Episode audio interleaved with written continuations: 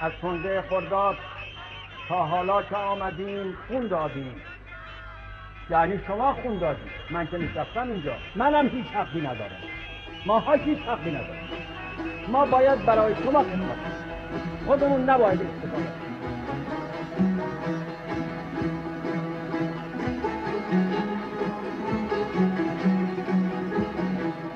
اینجا تهران است. صدای رادیو فرشته.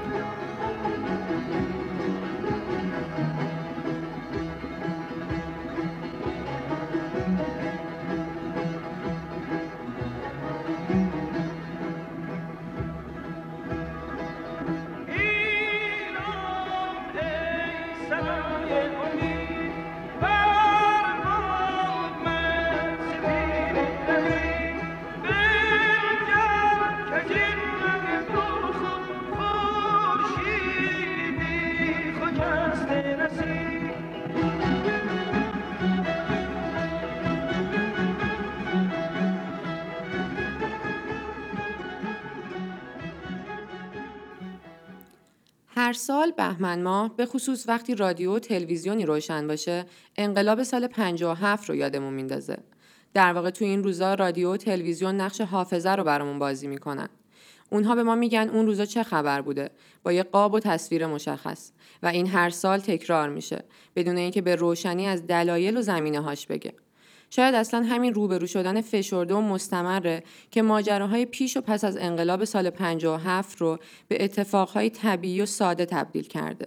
اینطوری که ناخداگاه دیگه به قبل و بعد از این واقعه فکر نمی کنیم و خب اینطوری اهمیتش هم برامون روز به روز کم رنگ تر میشه. ولی لازم نیست فقط متکی به رسانه ها باشیم. خودمون هم می‌تونیم بریم ببینیم چه خبر بوده. یعنی به طور کلی در مورد وقایع تاریخی کار درست اینه. در مورد انقلابم لازم فارغ از هر ارتباطی که با گذشته و امروز داریم دوباره و دوباره برگردیم و سعی کنیم اون روزا رو از زاویه های گوناگون ممکن ببینیم.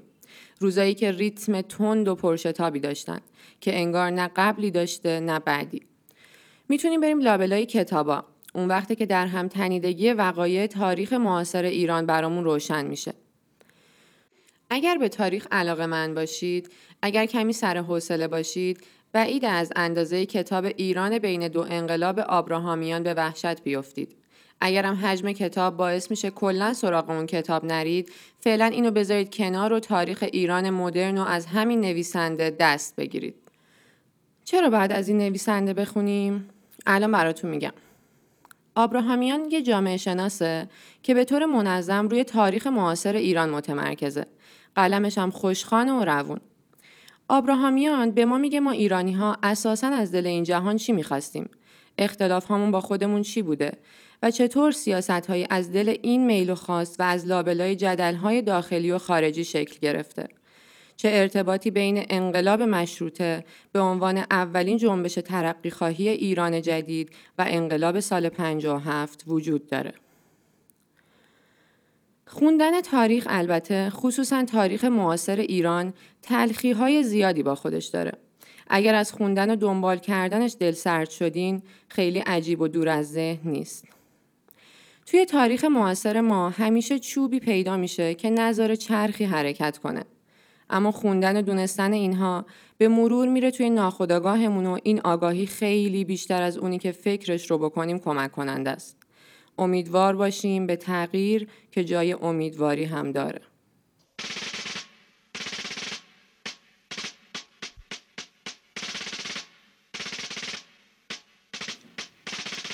انقلاب مشروطه با همه نقاط مرتفعش در مسیرهای تاریک و سراسر یعسالود دوران کودتا و پس از آن میغلطد کودتای سوم اسفند و برآمدن دودمانی جدید و دورانی سراسر وحشت و سرکوب بر خرابه های جمهوری شهریور سال 20 و اشغال ایران توسط متفقین. کودتای 28 مرداد درست پس از مهمترین دستاوردهای جمهوری جدید و ملی شدن صنعت نفت. سرکوب قیام 15 خرداد و آغاز دورانی جدید از دهشت و تاریکی. دولت صریحا اعلام کند که بابت کنونی مجلس امید هیچ گونه موفقیتی در مبارزه ملت ایران نیست. و ناچار است از شما مردم وطن پرست تقاضا کند. عقیده خود را در ابقای انحلال اون صریحت اظهار کنید.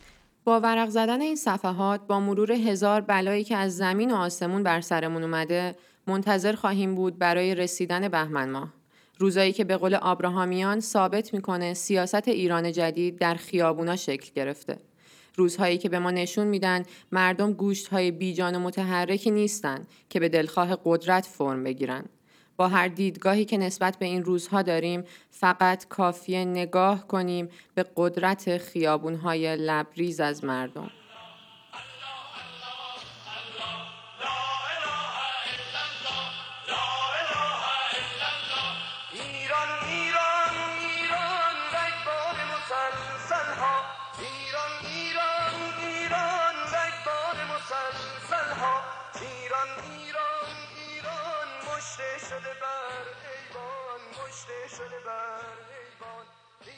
من هنگامه رشوند و اینجا پاراگراف رادیو فرشته.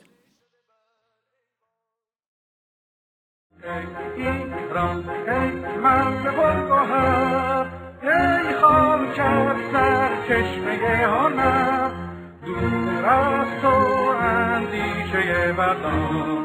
پاینده مانی تو جاودان. ای ایران فیلمی به نویسندگی و کارگردانی ناصر تقوایی که تو سال 1368 ساخته شده.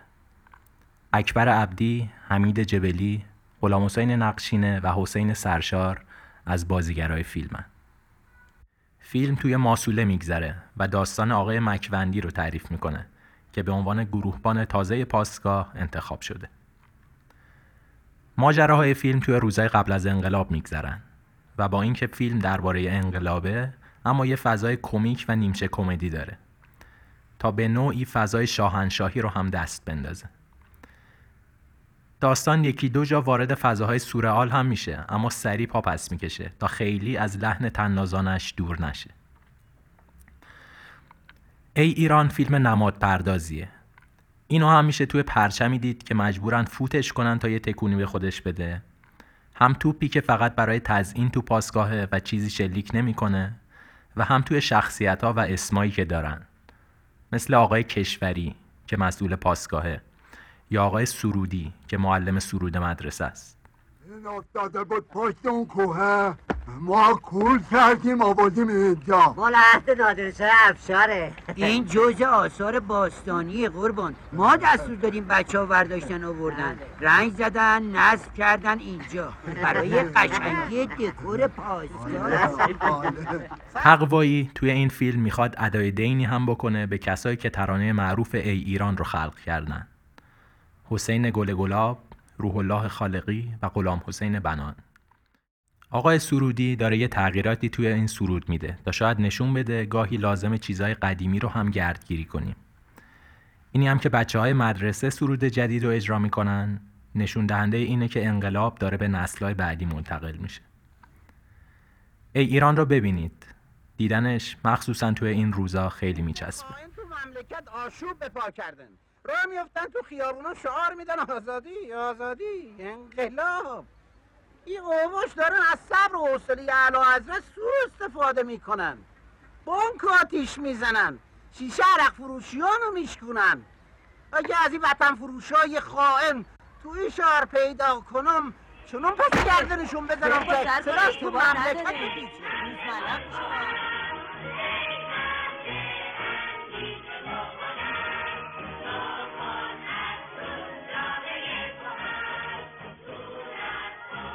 من فرید متین و اینجا سکانس پلان رادیو فرشته.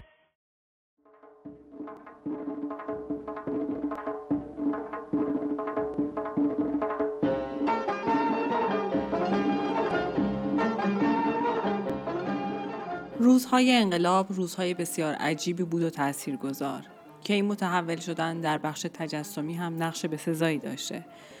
مسئله هنر مذهبی خیلی آشکار در اون دیده میشه. که این نوع نگرش به سرعت به دانشگاه هم کشیده شد. هنرمندان انقلاب خودجو شروع به طراحی و کشیدن تابلو و پسترهای گرافیکی شدند و دیوارهای شهر پر شد از این طرحهای حماسی. همیشه برای طراحی پوستر سفارش دهنده وجود داره. ولی زمان انقلاب اون حال و هوا خودش شد بیشترین انگیزه برای هنرمندان. میشه گفت هنر انقلاب بسیار به هنر دفاع مقدس نزدیکه. چون از عنصر شهادت در هر دوی اونها استفاده شده حالا اگر بخوایم یکی از هنرمندان و پیشگامان طراحی پوسترهای انقلاب رو نام ببریم باید به بهزاد شیشهگران اشاره کنیم بهزاد شیشهگران جز اولین طراحهای پوستر انقلاب بوده. شیشهگران اولین پوستر رو در آبان 57 برای آزادی زندانیان سیاسی طراحی کرد و دومین پوستر به نام جمعه سیاه سندی بر کشتار اون روز هاست. در اون زمان این پوسترها به صورت silk screen در تعدادی محدود چاپ می شد و نیمه های شب در دیوار شهر چسبونده می شد. بد نیست بدونید که همه این طراحی ها بدون هیچ پرخاشگری و هیچ اهانتی به هیچ حزب و هیچ گروهی شکل گرفته و بعد پستر 22 بهمن طراحی شد که بعد از پیروزی انقلاب در تیراژ بالا چاپ افست شدند. این پسترها در آرشیو تیت لندن موجود هستند و همچنین چندی پیش در آرت مدرن پاریس نیز به نمایش گذاشته شده.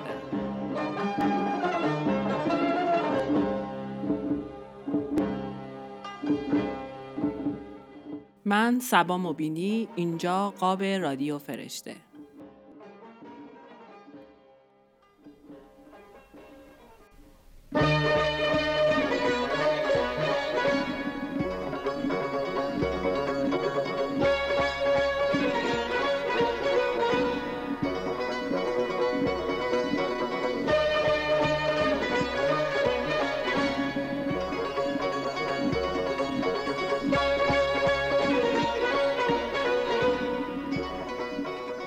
در طول تاریخ تغییرات اجتماعی و سیاسی موسیقی های انقلابی و حماسی نقش انکارناپذیری داشتند و تاثیرش روی بیشتر مردمی که دلشون با تغییرات همراه اهمیت اون رو دو چندان می‌کنه.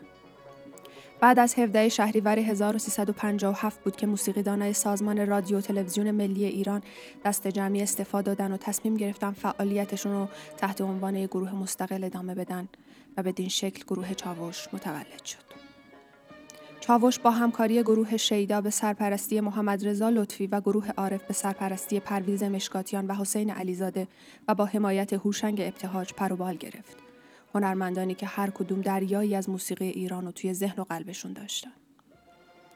این گروه در طول حیاتش دوازده آلبوم منتشر کرد که آلبوم های دوم تا هشتمش متأثر از شرایط اجتماعی اوایل انقلاب بود. تصانیف ماندگاری که در این آلبوم ها اجرا شدن شبنورد، آزادی، سپیده، رزم مشترک و کاروان شهید که در خاطر تک تک ایرانیان باقی خواهد ماند.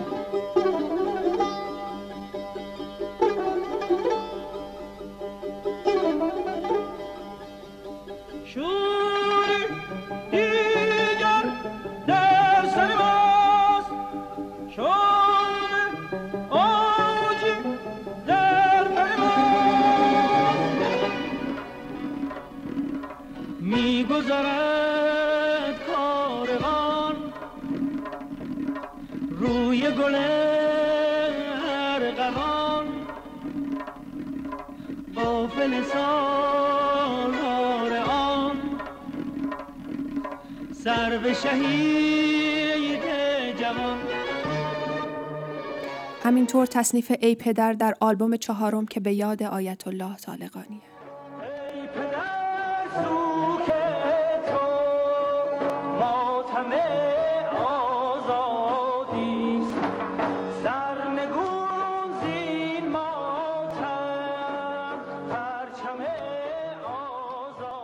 اوایل انقلاب گروه های مختلف سیاسی فعالیت می‌کردند که یک سری فعالیت های موسیقایی هم انجام می‌دادند.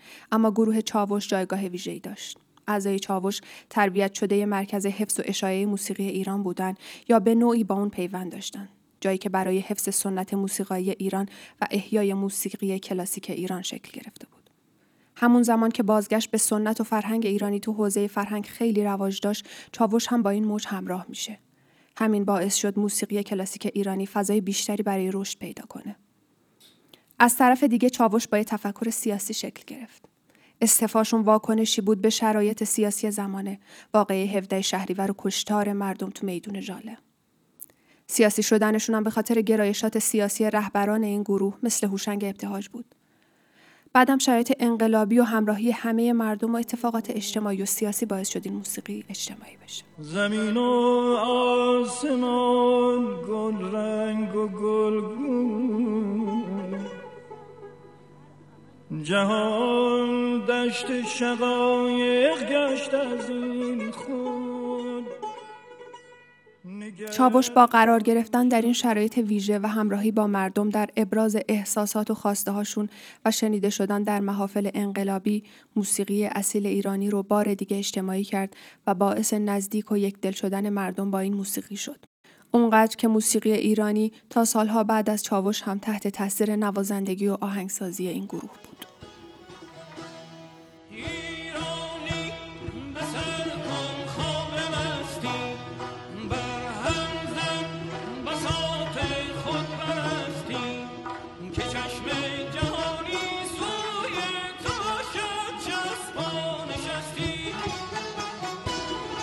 من حمیده تاهری و اینجا پارتیتور رادیو فرشته در این شماره از تیتر رادیو فرشته میشنوید از جزئیات رونمایی ها، جشن امضاها، نشست های تخصصی شهر کتاب فرشته و البته رویدادهای فرهنگی هنری شهرمون.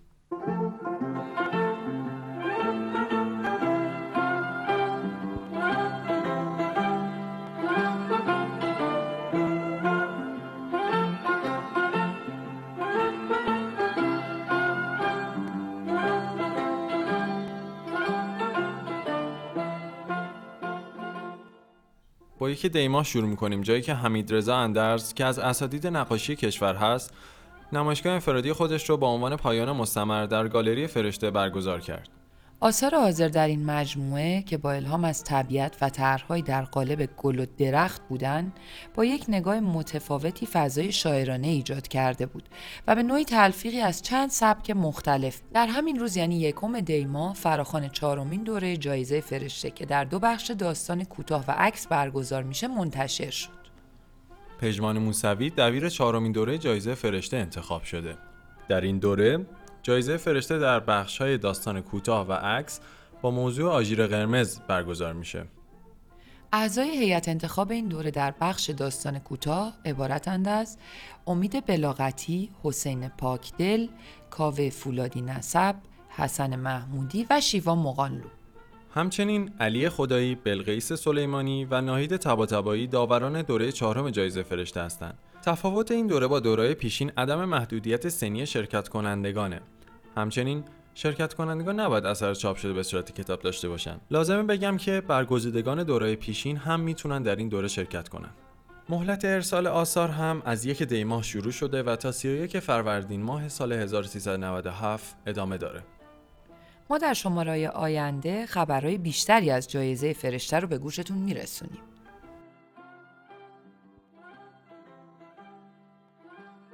عصر یکشنبه 24 دی ماه آین رونمایی از ویژهنامه زمستانه مجله اندیشه ایران شهر با موضوع نقش قنات در تأمین منابع آبی آینده ایران از گذشته تا امروز در این مجموعه فرهنگی هنری و با حضور چهرهایی چون استاد عبدالله انوار، مهندس سید محمد بهشتی، احمد مالکی، دکتر جواد صفی نژاد و محمد رضا حائری مازندرانی برگزار شد.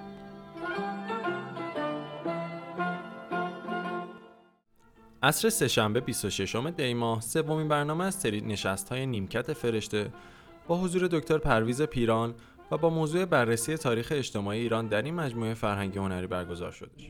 بحثی که برای من انتخاب کردن دوستان که اینجا در خدمتتون باشم تاریخ اجتماعی ایران دکتر پرویز پیران عضو هیئت علمی دانشگاه علامه طباطبایی مشاور ارشد سازمان ملل متحد از سال 1999 تا کنون و همچنین عضو هیئت علمی آکادمی سوئیس برای توسعه از سال 2003 تا کنون است. روز 29 دی ماه نمایشگاه انفرادی نقاشی های حجت امانی با عنوان خیال مشترک در گالری فرشته افتتاح شد. این نمایشگاه به نوعی میکس مدیا بود یعنی ترکیبی از نقاشیهایی که از گبه ها الهام گرفته بودند و این گبه ها قدمت طولانی داشتند خیال مشترک شاید ادای دینی باشد به زنان اشایر که بدون هیچ نقشه از خیال خود میبافند و چه زیبا میبافند. بافته های زیبایشان را بدون هیچ نقشه از پیش طراحی شده با خیال میبافند چیزی که با آن نقش غلط می‌گویند و از غذا زیباترین نقش ها را می‌سازند. به راستی نقشی که از خیال میآید چگونه می‌تواند درست نباشد؟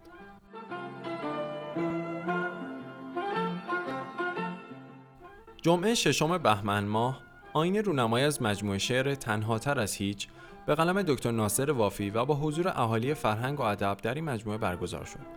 قاسم افشار گوینده پیشکسوت تلویزیون اجرای این مراسم را به عهده داشت. پنجشنبه دوازدهم بهمن ماه شهر کتاب فرشته میزبان اولین جلسه از مجموعه برنامه های شاعران شهر بود. شاعران شهر پلتفرمی خواهد بود که با پیوستگی شبهایی رو با محوریت شاعران بزرگ و معرفیشون برگزار خواهد کرد که اولین جلسه از اون به احمد شاملو اختصاص داشت. در حاشیه این مراسم از اثر در چهارای فصول که زیست و شعرپژوهی احمد شاملو در قالب سالنامه 1397 است و به همت پیمان قدیمی گردآوری شده هم رونمایی شد. 13 بهمن آین رونمایی و جشن امضای آلبوم زمین با نوازندگی و آهنگسازی هوشیار خیام و خانش اشاری از شاعران معاصر جهان توسط احمد پوری در شهر کتاب فرشته برگزار شد. لازم به ذکر است احمد پوری یکی از داوران دوره دوم و سوم جایزه فرشته بود. در همین روز نمایشگاه انفرادی کیوان اسکری با عنوان کوربرفی در گالری فرشته افتتاح شد. این نمایشگاه مجموعی از عکس‌های کیوان اسکری است. نمایشگاه کوربرفی تا 23 بهمن ماه میزبان علاقمندان است. قرار است در آخرین روز این نمایشگاه جلسه دیدار و گفتگو با این هنرمند از ساعت 17 الی 19 در گالری فرشته برگزار شود. دی ماه امسال کنسرت ارکستر سازهای بادی تهران به مناسبت ده سالگی این ارکستر در تالار وحدت و با حمایت و همکاری شهر کتاب فرشته برگزار شد. فوت ده سالگی ارکستر سازهای بادی تهران. تالار وحدت 27 و 28 آذر ماه 96 رهبر کنسرت شبهای جنوب توسط سازباز و با حمایت و همکاری شهر کتاب فرشته با شرکت گروه های داماهی و سلیدون و با حضور خالو غنبر راستگو در فرهنگ سرای نیاوران برگزار شد.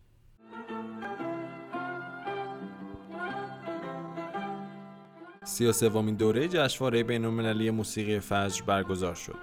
لازم به ذکر است که آلبوم ده تیر اثر گلنوش صالحی که تیر ماه امسال در شهر کتاب فرشته رونمایی شده بود برنده جایزه بهترین آهنگسازی بخش موسیقی تلفیقی بی کلام شد.